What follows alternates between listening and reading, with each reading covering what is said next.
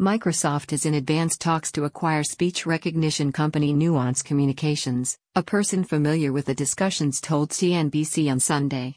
A transaction could be signed as early as Sunday and announced as soon as Monday, the person said. The plans illustrate Microsoft's recent efforts to expand through deals.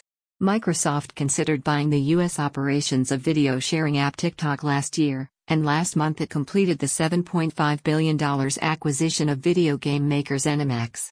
Nuance would be more aligned with the part of Microsoft's business that serves businesses and governments.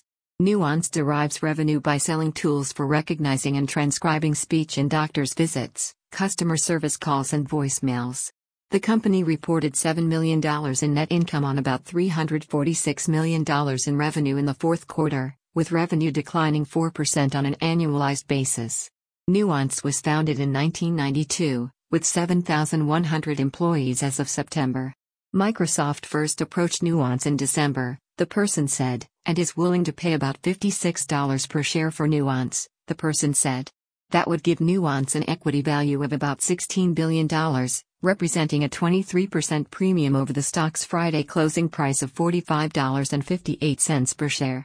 Bloomberg reported on Microsoft's plans to buy Nuance earlier on Sunday. Microsoft declined to comment. A Nuance representative didn't immediately respond to a request for comment. At $16 billion, Nuance would be Microsoft's second largest acquisition, AF.